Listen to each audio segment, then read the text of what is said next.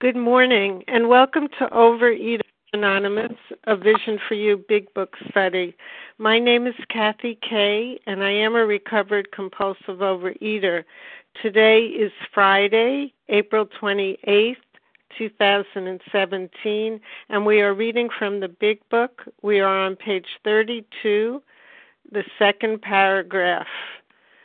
Uh, today's readers are Karen C. on the 12 Steps, Zakia J. on the 12 Traditions, and reading the text are Chrissy G., Linda R., and Christine K. The reference numbers for yesterday, uh, uh, Thursday, April 27th, 2017, 7 a.m. is 9882 and 10 a.m. is 9884.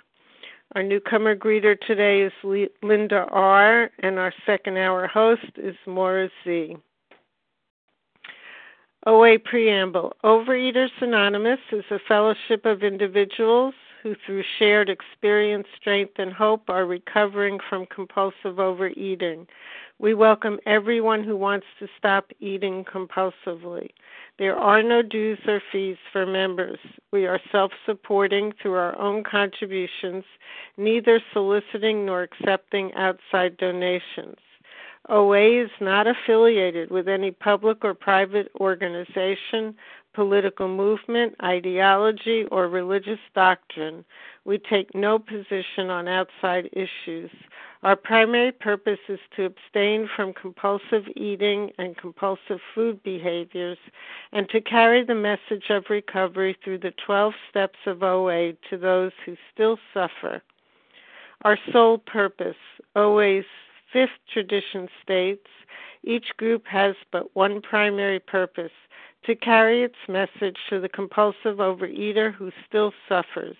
At a Vision for You Big Book study, our message is that people who suffer from compulsive overeating can recover through abstinence and the practice of the 12 steps and 12 traditions of Overeaters Anonymous. I will now ask Karen C. to read the 12 steps of OA. Good morning, Kathy. Thank you for your service. Can you hear me? Mhm. Yes. Um, this is Karen C. from Indiana. I'm, very grateful. Thank you, God.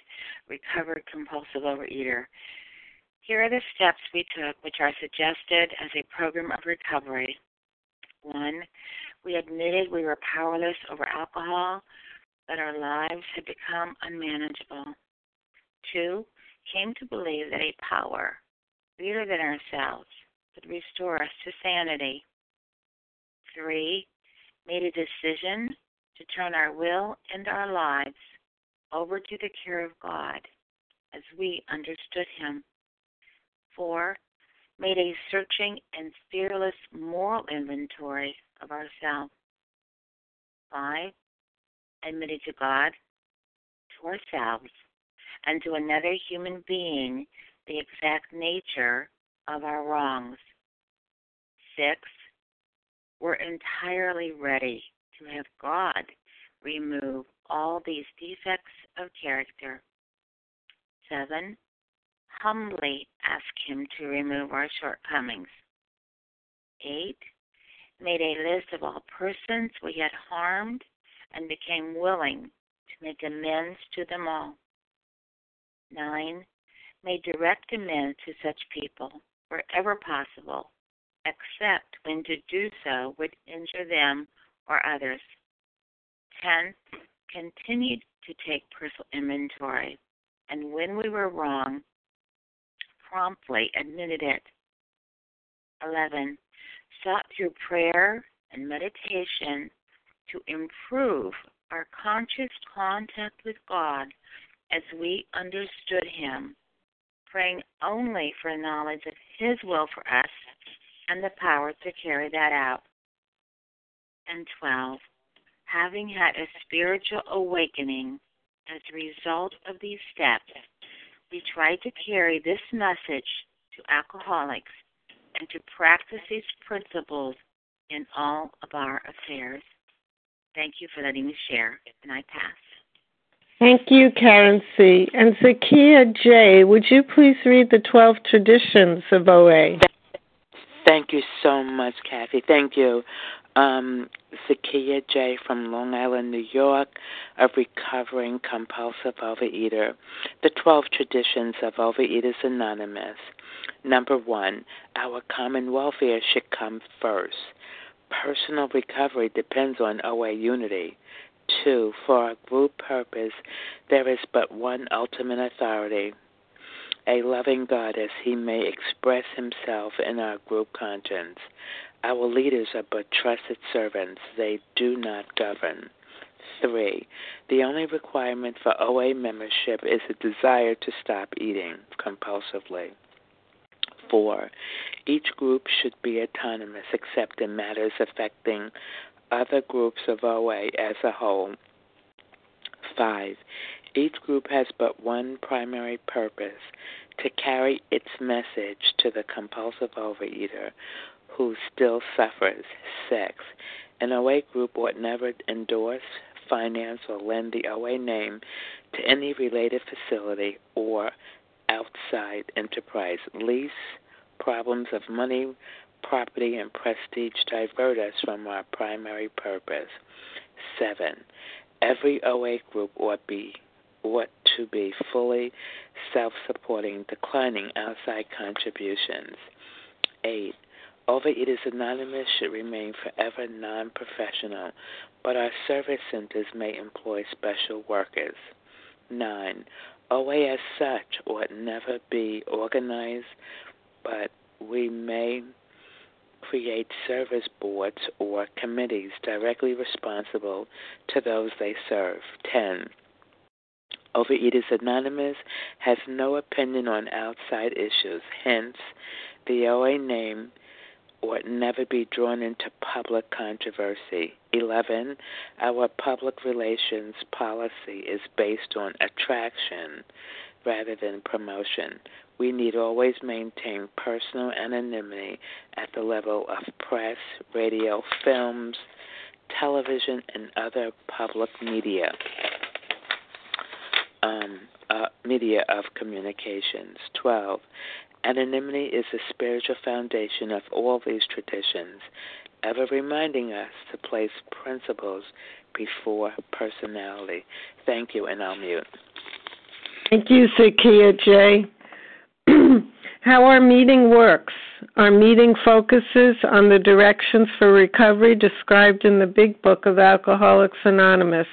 We read a paragraph or two from the literature, then stop and share on what was read anyone can share, but we ask that you keep your sharing to the topic and literature we are discussing, and that you keep your share to approximately three minutes.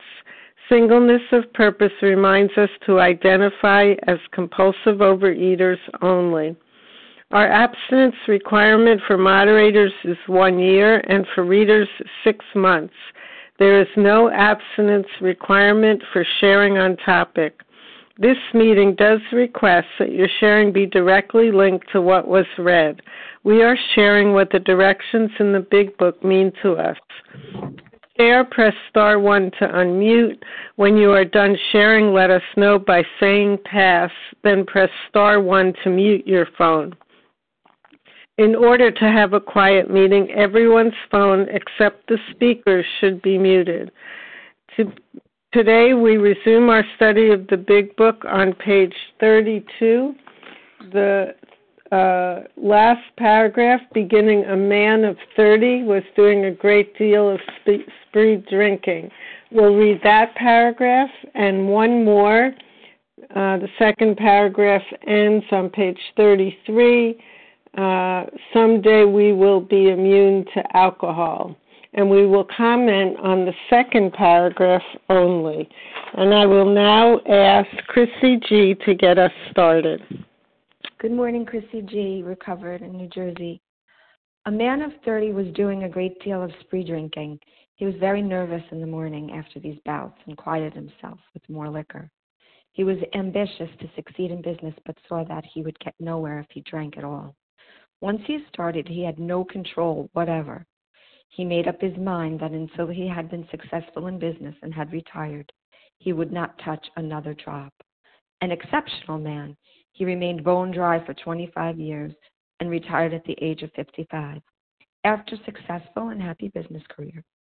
Then he fell victim to a belief which practically every alcoholic has that his long period of sobriety and self discipline had qualifi- qualified him to drink as other men. Out came his carpet slippers and a bottle. In two months, he was in a hospital, puzzled and humiliated. He tried to regulate his drinking for a while, making several trips to the hospital meantime.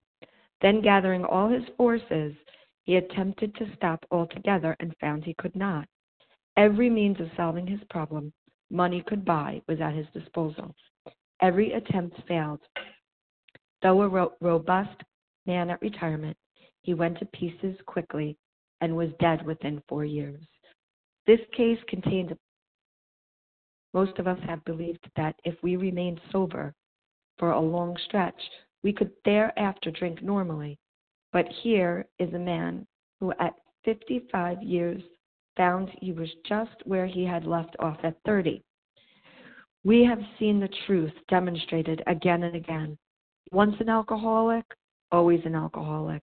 Commencing to drink after a period of sobriety, we are in a short time as bad as ever. If we are planning to stop drinking, there must be no reservation of any kind, nor any lurking notion that someday we will be immune to alcohol. Hi, I'm Chrissy. Um, that that is a sobering statement that really um, smashes any delusion that I could go on eating like other people, that I could eat socially, that I could eat for entertainment. Um, that food can be anything for me except for a source of nutrition and fuel for me for the day. That that's something that I try to hit home with the people that I work with because it's not this isn't um this is just like alcohol. I have to think of this just like alcohol. It's black and white. I'm drinking or I'm not drinking. I'm eating my alcoholic foods or I'm not eating my alcoholic foods. And the food behaviors, which means, you know, when when people share with me, I mean, I have compassion. It's not like I'm heartless when they say, "Oh, you know, we have this tradition where we go out to brunch for Mother's Day every year and now I can't really enjoy that." You know, I I have compassion and I say, "Yeah, it's sad that's something that we don't we don't necessarily um make a sport of eating anymore like Americans traditionally do and so many people who are normal eaters do on special occasions. And it, it helps me to frame it this way. I say to myself, I've done all my recreational eating and then some for maybe like 30 people. So I've really exhausted that pleasure and I no longer I used up all of my my my free tickets of indulging in in my 47 years of compulsive overeating and and playing with food and using food as a drug um that I no longer have that luxury. And and that's something that I have to accept. And the good news is that the obsession is lifted and the desire to eat like that is lifted and I become focused by God with God's help on the people around me and enjoying them and things that I didn't notice before during the brunch. You know, the kids, the other people, the happiness on people's faces. I was just so focused on the food that I missed so much of life. So um, that's all I have. With that, I pass. Thank you, Chrissy G. Okay, we will now be commenting on the first paragraph on page 33 that ends someday we will be immune to alcohol. Who Nessa like, R. Nessa M. Mary B. E. Matt M. Okay, I have Nessa R. Matt R. Uh, Matt M. I'm sorry. Who else? Sasha Mary B. Sarah W. E. Sarah Charles H. Charles H. I heard somebody B, but I'm not sure who. Barbara. Barbara. Barbara E. E. Okay. Yep. Okay, here's who I have Nessa R., Matt M., Vasa O., Sarah W., Charles H., and Barbara E. And I'll get more the second time around. Please go ahead, Nessa. Thank you. Um, good morning. This is Nessa R., and I'm a recovered compulsive overeater in Toronto, Canada. And I just love that we're reading this because yesterday um, I was talking to a fellow um, in program, and we were discussing the philosophy of reintroducing foods, um, which is commonly done, I guess, in some diets, and also, um, I guess I found out yesterday in some of the rooms of OA. And she, you know, she she asked me what I thought about it, and and the truth is, I cannot talk for anybody else but me. And and two things occur to me that if I'm thinking about reintroducing foods, you know that that is the mental obsession right there. Assuming that I'm abstinent and recovered, and that's the mental obsession right there. And if the mental obsession is uh, is kicking in, it's because I'm not doing the work I need to be doing with regards to the steps in order to um, remain unblocked from my real solution, which is God.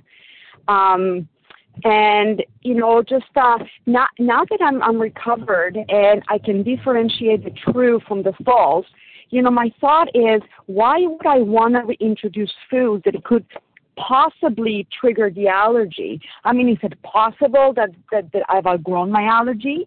Um, like some people do grow allergies. I guess anything is possible in God's world, but do I want to take the chance? And that is the truth talking um, do I really want to take the chance? Do I want to find out that hey, I, I I'm still allergic to you know whatever it is, sugar, flour, cheesecake, you know?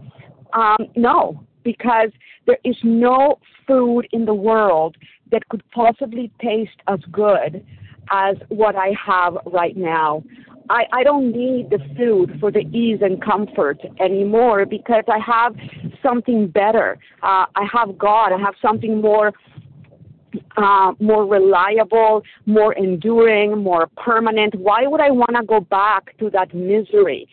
And you know, if if I find myself thinking, oh well, maybe I can reintroduce this, like to me, that would be a red flag that um, you know I need to like really look at my program and and and and double up on my work because obviously I'm I'm slacking on something because I I know that there can be no lurking notion that one day I will be immune to the food that cost me to um be 200 pounds and you know live in misery and depression in constant collision course with everything and everyone uh, poor relationships, poor self-image. Everything was was was horrible.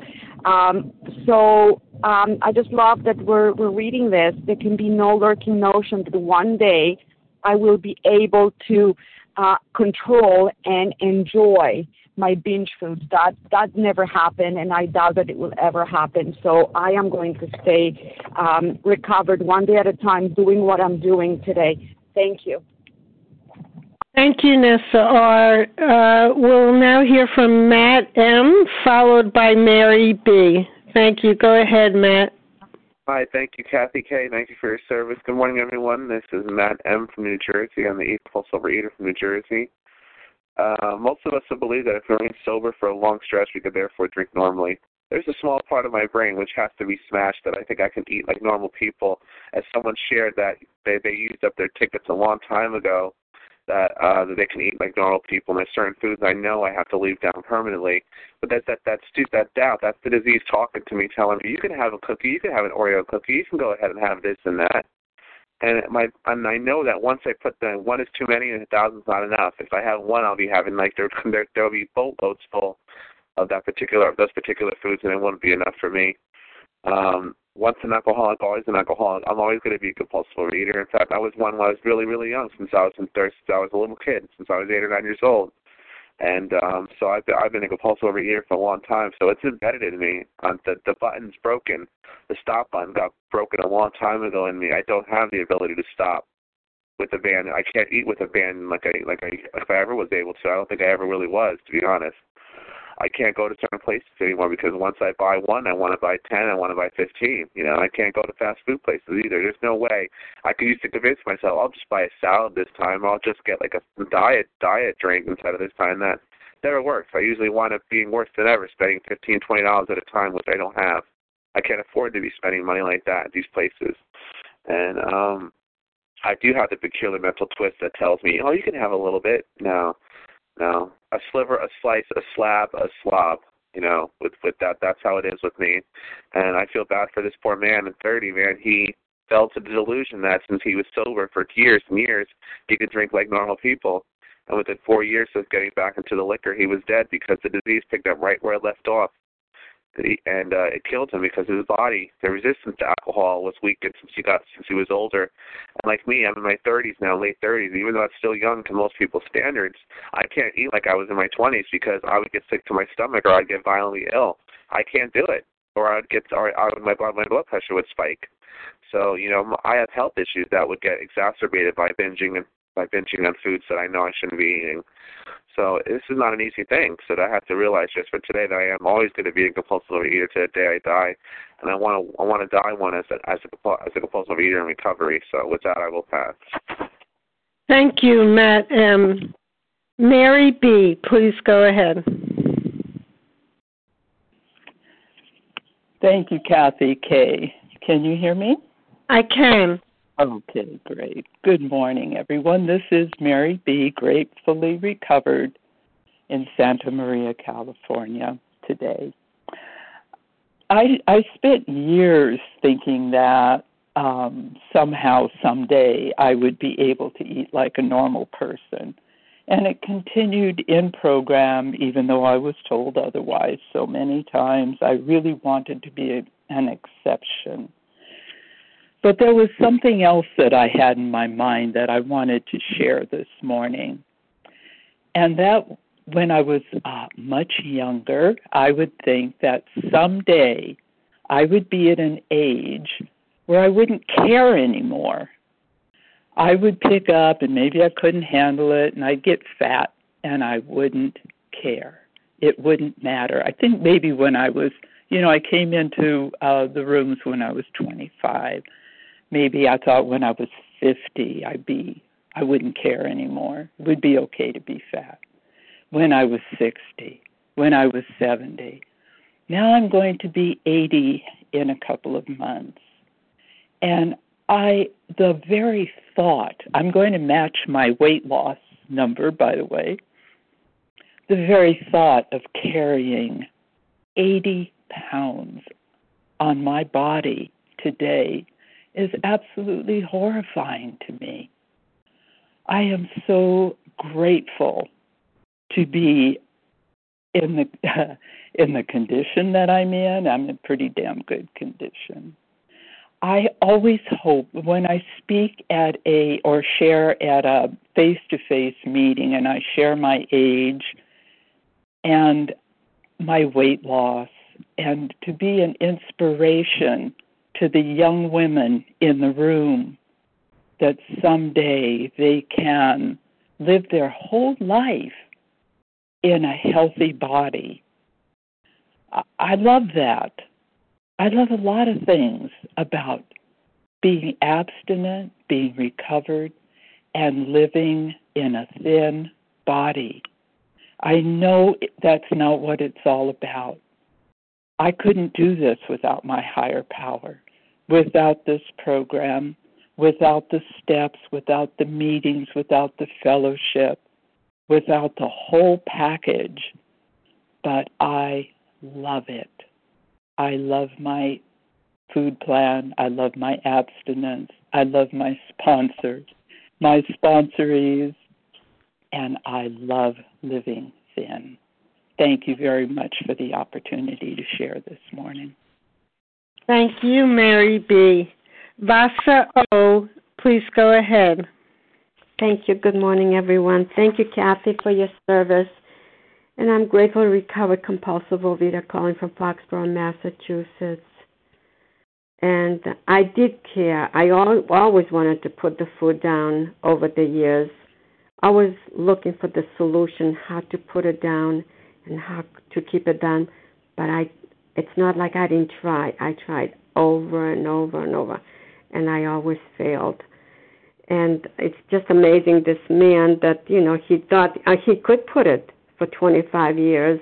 His alcohol, and he was very successful um, businessman. And I was very successful woman, but I couldn't put the food down, you know. Uh, but my idea had to be smashed. I'm so grateful that I was let in the Overeaters Anonymous and the 12 steps. You know, I I I, I had to give up the idea that I would ever go back to my food, my, my alcoholic foods. Um, I just I knew because I learned in the doctor's opinion I had the allergy, and that allergy will never go away you know, if I go if I keep on putting the food back, my alcoholic foods. So I'm so grateful that I realized that I knew that and uh, that I did admit I was powerless over those foods and uh, my life became unmanageable.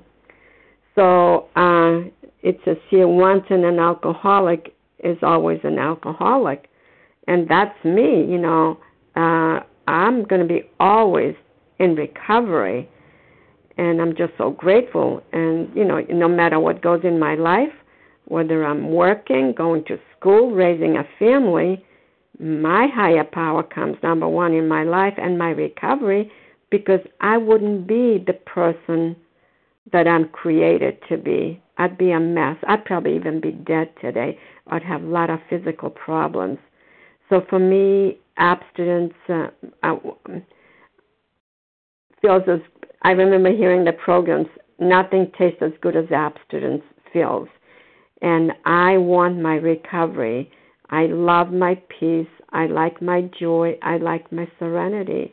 And sometimes there is stuff that goes in my life, you know, and it doesn't matter. There's, you know, people being born, people are dying, people are getting sick. I mean, that has happened in my family.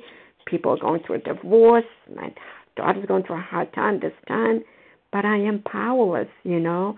I need to continue, stay abstinent, and pray for them and love them to the best of my ability and also detach from them with love.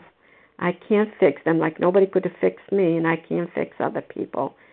And uh, so, no matter how long I'm in the program, I will never recover from those alcoholic foods and I'm just so grateful the transformation has happened to me working through the steps. Thank you for letting me share. I pass. Thank you, Vasa O. Sarah W., please go ahead. Good morning, Kathy. Thank you for your service today on the meeting. My name is Sarah W. I'm a grateful, recovered, compulsive overeater from Iowa. Um, I like the first sentence. This case contains a powerful lesson. Um, I've had many powerful lessons in my recovery. It hasn't been a straight road for me. Um, and I think many of us that are on the line have had relapse and other things happen in our recovery. Um, today I know that I'm not a perfect person. I don't do anything perfectly, but uh, the thing I'm so grateful for is that I get to be a member of this uh, beautiful program, and that the program has the ability, if I follow it, to um, to stop the insanity of my behavior with food. Um, and I think the thing is, a lot of people want to have the results of being thin, but they don't want to put down the food. And I was definitely one of those people. Uh, but the thing for me is that if I want to have um, the contact with my higher power, and also to um, to really have the peace, which is really what the program can offer us. Then um, I'm very fortunate to be able to be to call myself a member of this um, beautiful fellowship, a member of Overeaters Anonymous. I'm not a member of AA when I come to this meeting. I'm a member of Overeaters Anonymous. And my prayer is that I can keep my eyes open to the idea that um, uh, I can be open minded, willing, and honest, and um, not just look at the, the food and the weight.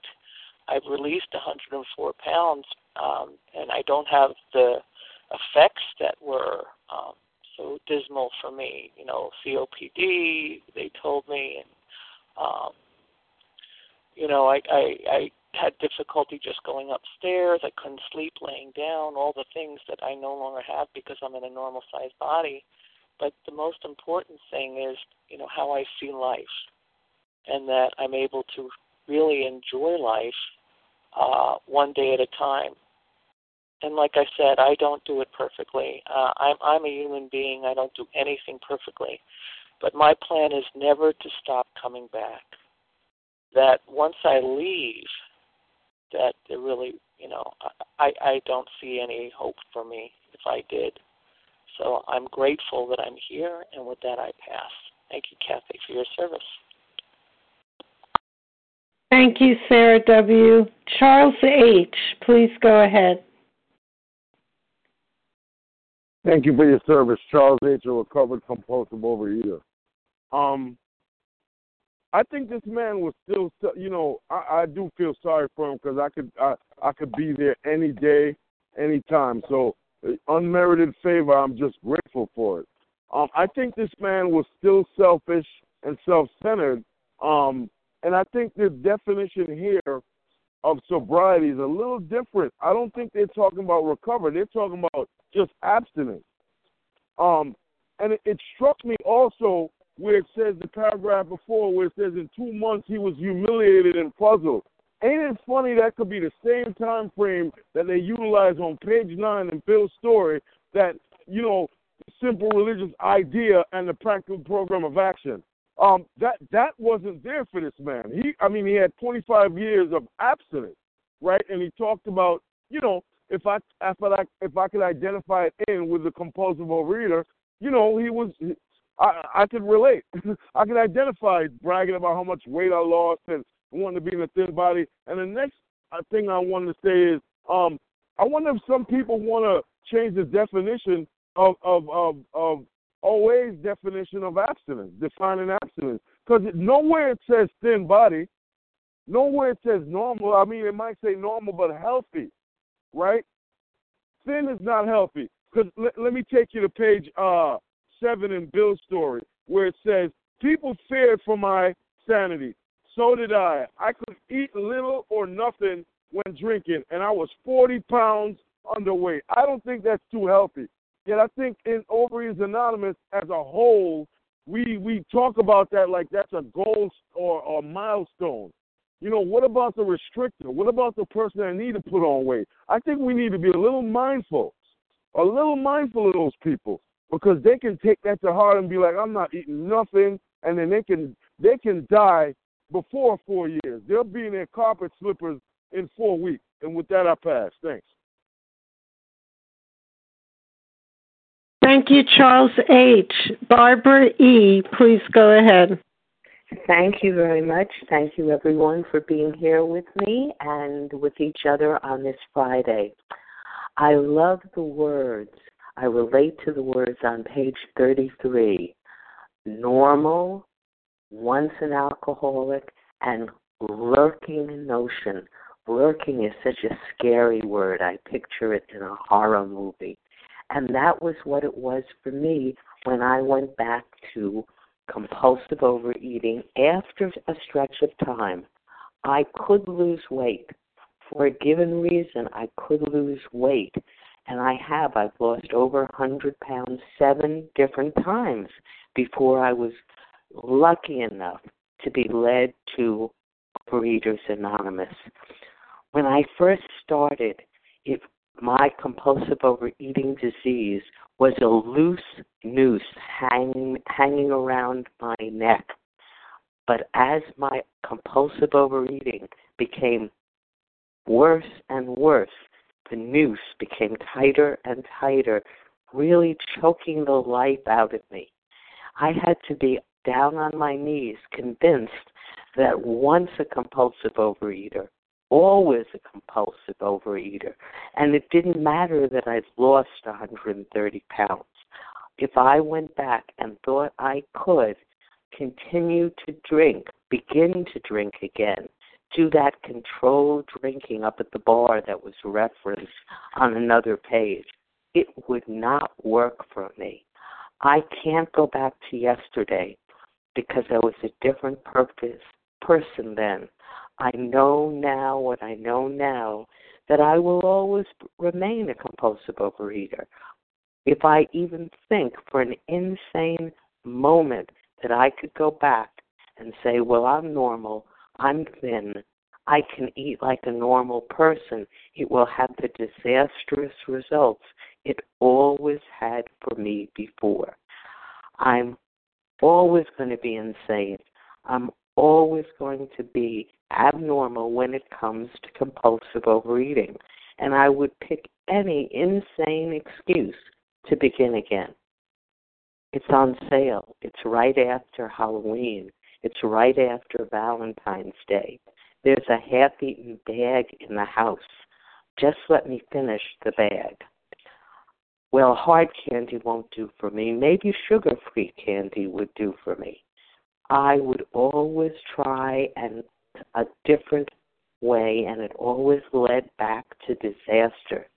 I have to continue to remember day by day I'm a compulsive overeater. I always be will be a compulsive overeater, and I have to be uh, I have to be able to go to my conception of a higher power every single day and ask for the guidance to be a better person and a sane eater in body, mind, and spirit. Thank you. I pass. Have a good Friday. Thank you, Barbara E. Okay, we can take another list of people who would like to share. This is Larry. Michael H. Melissa J. F. Okay, one second. Mike, Larry K. Michael H. Melissa C. Who else? Sigrid, Faye in Miami. I'm sorry, I heard two people at once. Can you try again? Sigrid Faye in Miami. Sigrid A. Who else? F. Jackie B. Jackie B. Okay. Linda D. And Linda B. Okay. And again, who is that? Faye. F A Y. Okay, Faye. Uh, we'll stop there. Um, again, we're on page 33, the first full paragraph. That's what we're sharing on. Um, Larry K., please go ahead. Good morning. Good morning, Kathy. Can you hear me all right? I can. Okay. Thanks so much for your service. Larry K., recovered compulsive reader from Chicago. You know, I read here, um, uh, we, we hear, you know, if we if we are planning to stop drinking, there must be no reservations of any kind or any lurking notion that someday we'll be immune to alcohol. I, I need to draw my attention back to the to my purpose here. Uh, my purpose is laid out on page 77. It says, it says here, our real purpose is to fit ourselves to be of maximum service to God and to the people about us.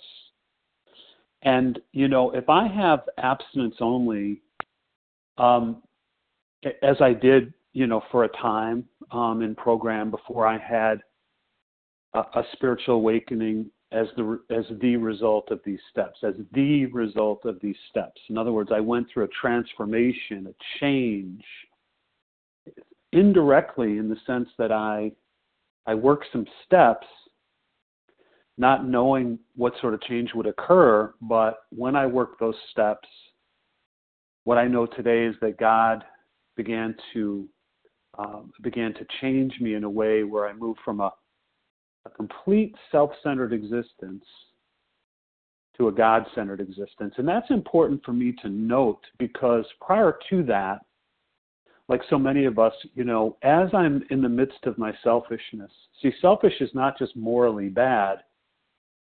You know, selfish sometimes for me was being in program with great intent to live better for lots of reasons other than myself, but I just couldn't do that. I was so focused on, in my case, getting thin, putting the food down, getting relief. Relief not only from the weight, but relief from the emotional heartache and pain, all these things. And I wanted that relief for me. I wanted that relief for me. I was still selfish to a great extent. And it wasn't until I worked these steps in sequence, recognizing that there, that a change possibly would occur, and if that change occurred, I would be brought into alignment with the higher power of my own understanding. And part of being brought into alignment with that higher power, one of the gifts back to me was that yes, the obsession would be lifted. I wouldn't want the food anymore. But I would also change in a whole host of other ways so that I could fulfill that purpose that it talks about on page 77. Because it doesn't say my real purpose is to fit myself into my genes, to be of maximum service to myself, to, to the to my committee, me, myself, and I. No, it talks about being of maximum service to the people about us, and I, I want to always remember that. Thank God for this sequence of steps that results in this change. With that, I'll pass. Thanks. Thank you, Larry K. Michael H., please go ahead. Good morning. This is Michael H. May I be heard? Yes, you can. Great, great. Thank you very much for your service. Thank you to the, the team today putting on this vision meeting. I'm grateful. Yeah, Michael H. recovered from the great state of Illinois. I just wanted to plug in real quick to the power of these pages this morning.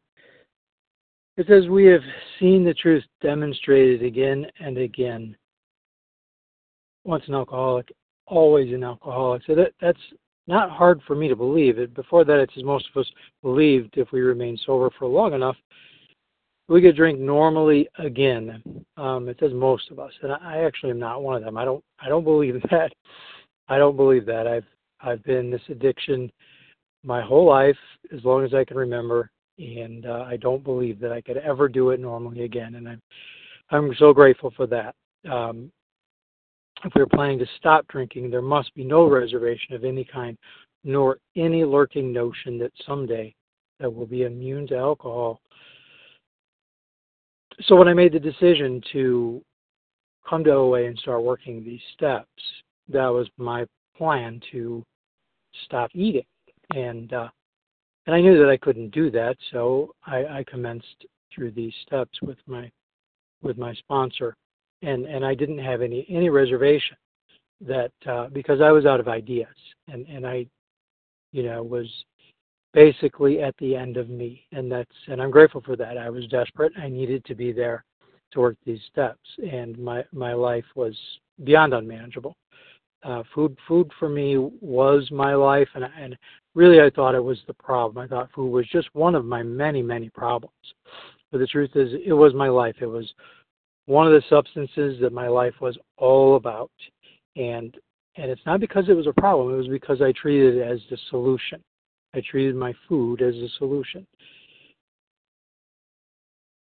Because it was. It really was. At the time it was my solution for my, my problems. And it wasn't until I came here, until I started working these steps, until I understood that really selfish and self centeredness were the root of all my problems and throw in fear, uh, that short word.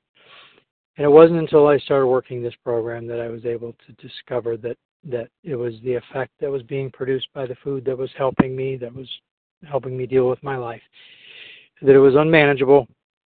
And the truth for me was that that my connection with my higher power and working these steps was the way to unblock me from my higher power was really the solution.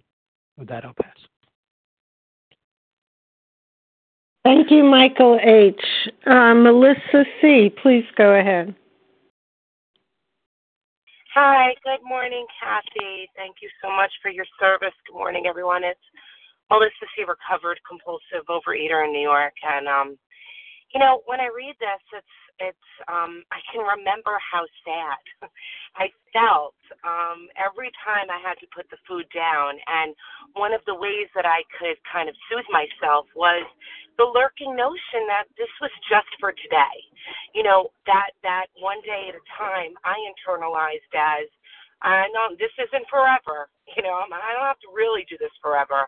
Um and and that really was underlying. I was I was kind of clinging to the hope that someday, you know, my physical body is gonna give me that ticket so that I can eat the way I want to. If I look normal, then um then I'll be normal. And you know, no wonder why I kept returning to the food over and over again because um you know, food was my friend. It it was something I had had an intimate connection to from a toddler, from a really young person. Um, food was my go-to. It gave me the ah feeling, um, and it tasted good, you know, and um, so I kept returning to it over and over again. And you know, um, when I work with people today, um, it is a process for them to realize, you know. Um, social eating is done. You know, if, if you're of this class, if you have what I have, um, we don't eat socially. I can't eat socially any longer. You know, it doesn't mean I can't be present at a social event, but I have to be present at the event, not present at the buffet. Um, because as soon as I start, um, you know, using food socially, I- I'm in big trouble again. I'm, you know, I am. Um, I am the real class. I cannot enjoy and control my eating. Um, they don't they don't work hand in hand. And you know, um, one of the ways that I know that um, that this is real, that this is for real, is even when it comes to look-alike foods, even things that resemble um, my alcoholic foods you know, if I think I'm going to start enjoying and getting away with something, like, you know, uh, pizza made from cauliflower, crusts of cauliflower, if I start perusing that recipe, you know, people post it on Facebook, and I start looking at the ingredients in that, in the recipe, I have to recognize, uh uh-uh, uh, I'm the real deal. I'm looking to use food recreationally. The pizza, no matter what it's made of, it is a trigger for me. It, it could be made of, of broccoli and air, you know, um, and, and because I'm the real deal, I've got this thing, and um, and there's no going back, you know. Thank you. With that, I'll pass. Thank you, Melissa C. Uh, Sigrid H. Please go ahead. Hi, this is Sigrid F., not Sigrid A. Sorry, Florida. No worries. Go ahead. Uh, in in Florida, recovering one day at a time. And uh, the sentence that resonated with me, funny enough, was a very short one, and it indicated that in a short time, he was very back to where he was already back to where he had started. And that resonated with me because of my yo-yo dieting years. For 30 years, I absolutely tried every diet, yo-yoed back and forth and back and forth, and continued to have the delusion that the diet was going to fix me. And then in 2012 was the last diet. Spent a whole year doing it, lost a good amount of weight. But sure enough, in 2013, it started coming back. But this time, before OA, God was with me and He showed me on my shoulder and He said, Do you see what you're doing? Can you see it this time? And for some reason, I did. And early 2014, I came to the OA rooms and I have not left. Um, I know the delusion is smashed. I will never be a normal eater. I'm grateful that I know that now. It is it is actually a relief to know that for me. I have to surrender my food to God every day, every day.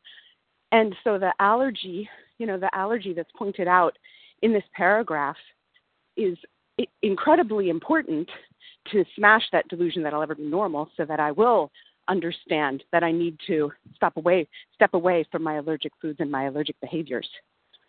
And then of course the second part is the um, the uh, the delusion of the mind.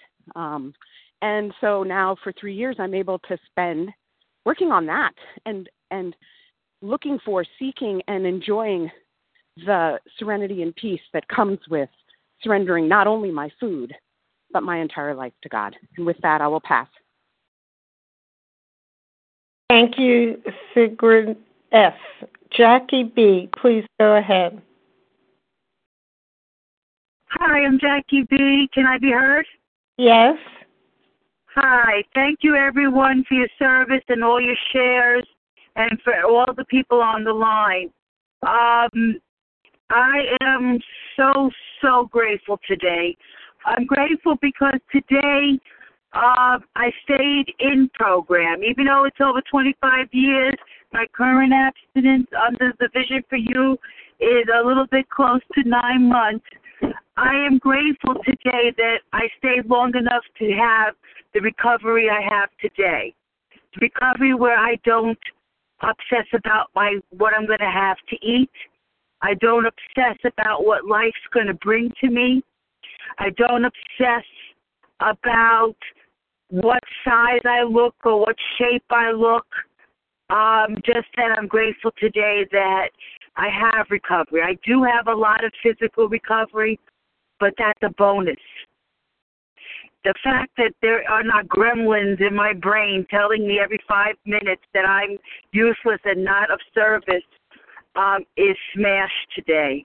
Today, I don't look for extra limbs. Today, I don't negotiate how uh, uh, uh, how on this food plan uh, I can now have it. All of a sudden, I get the idea that I used to say in recovery, oh, I used to be uh, allergic to that. I'm not allergic to it anymore. Um, or that depending on what sponsor I had, uh, I can have this food plan or that food plan. Um, I don't negotiate. I have a food plan today that tells me these are my ingredients. And as long as these are my ingredients, regardless of what goes in my mouth, I will not have those ingredients. Therefore, I can be present. I can be conscious to be able to be of service to my sponsees, to my sponsor, to the person on the street. I could listen to my 14 year old and be so proud of the individual she is, even though right now she's over 300 pounds. Um, and she always, when, as soon as 7 o'clock comes and she's in the car and I put on the Vision for You, she says, Do we have to listen to that? Yes, we do. And just be of service, um, to be present. And that's what I'm grateful for. And I'm grateful that we share our feelings, strength, and hope and be real. Um, I'm real today. I am Jackie B from the Bronx. I'm a compulsive overeater. I will never be a cucumber again. And I am grateful for that. And I am here for everyone and everybody. So with that I I pass. Thank you. Thank you, Jackie B. Uh, Linda B., please go ahead.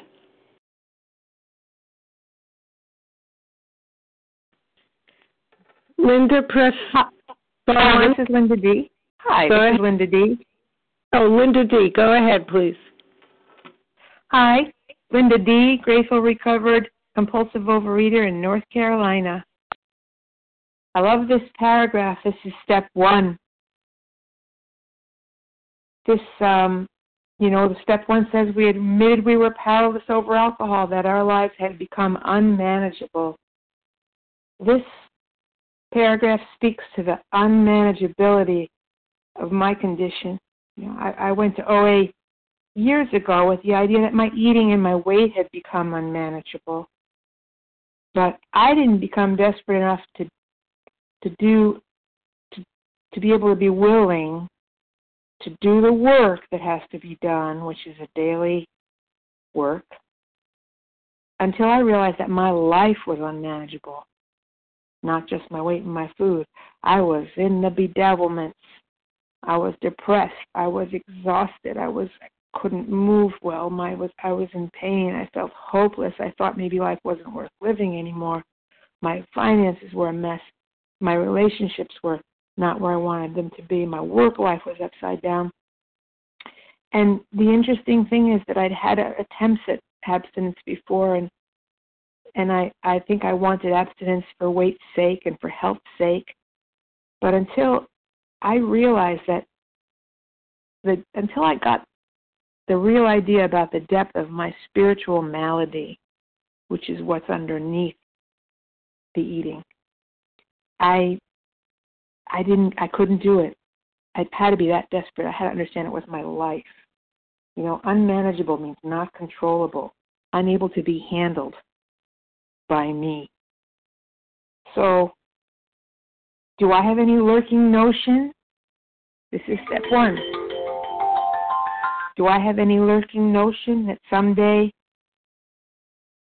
I may be able to um, be immune to my food, my my my disease or my food, my habits, my whatever. I'm losing the word right now. No. And you know the funny thing was that I know that I do not have any lurking notion. And how do I know? Because I'm happy about it. I used to I thought that it would be like a defeat, but I don't have to fight it anymore. I thought when I surrendered it would feel like defeat, but it was the exact opposite.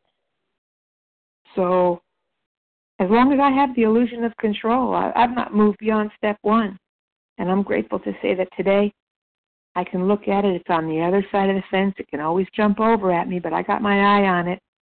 And I have no lurking notion. Lurking means staying, hanging out and waiting, waiting to ambush. I know it's there. That's my disease. My disease is the lurker. But the notion that I can control it, that's gone. And I'm grateful for that. 60 pounds lighter, healthy, and happy. And everyone can have it. That's time. Thank you.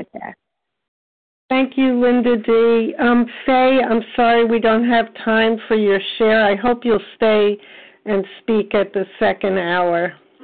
Thank Hi, you. listen, can I just quickly say something? It's Faye in Miami. I'm sorry. I made an outreach call yesterday to Renee C. I don't know if there has been an announcement made. Yes, Forgive uh, me. we, yes. There has. Uh, it's on the. Vision for You um, website that Renee C. passed away. Thank you. Thank you. Okay. Um, thanks to everyone who has shared. Please join us for a second unrecorded hour of study immediately following closing. The share ID for today, Friday, April 28, 2017, is 9887. We will now close with the reading from the Big Book on page 164, followed by the Serenity Prayer. And I will ask Linda R. to please read A Vision for You. Our book is meant to be suggestive only. Thank you, Renee. Can you hear me? Yes, it's Kathy. Yes, thank you. Oh, Kathy, I'm sorry. Yeah. Linda R. Recovered in South Florida. Our book is meant to be suggestive only. We realize we know only a little. God will constantly disclose more to you and to us. Ask Him in your morning meditation what you can do each day for the man who is still sick. The answers will come if your own house is in order. But obviously, you cannot transmit something you haven't got. See to it that your relationship with Him is right, and great events will come to pass for you and countless others. This is the great fact for us. Abandon yourself to God as you understand God. Admit your faults to Him and to your fellows. Clear away the wreckage of your past. Give freely of what you find and join us. We shall be with you in the fellowship of the Spirit, and you will surely meet some of us as you trudge the road of happy destiny. May God bless you and keep you until then.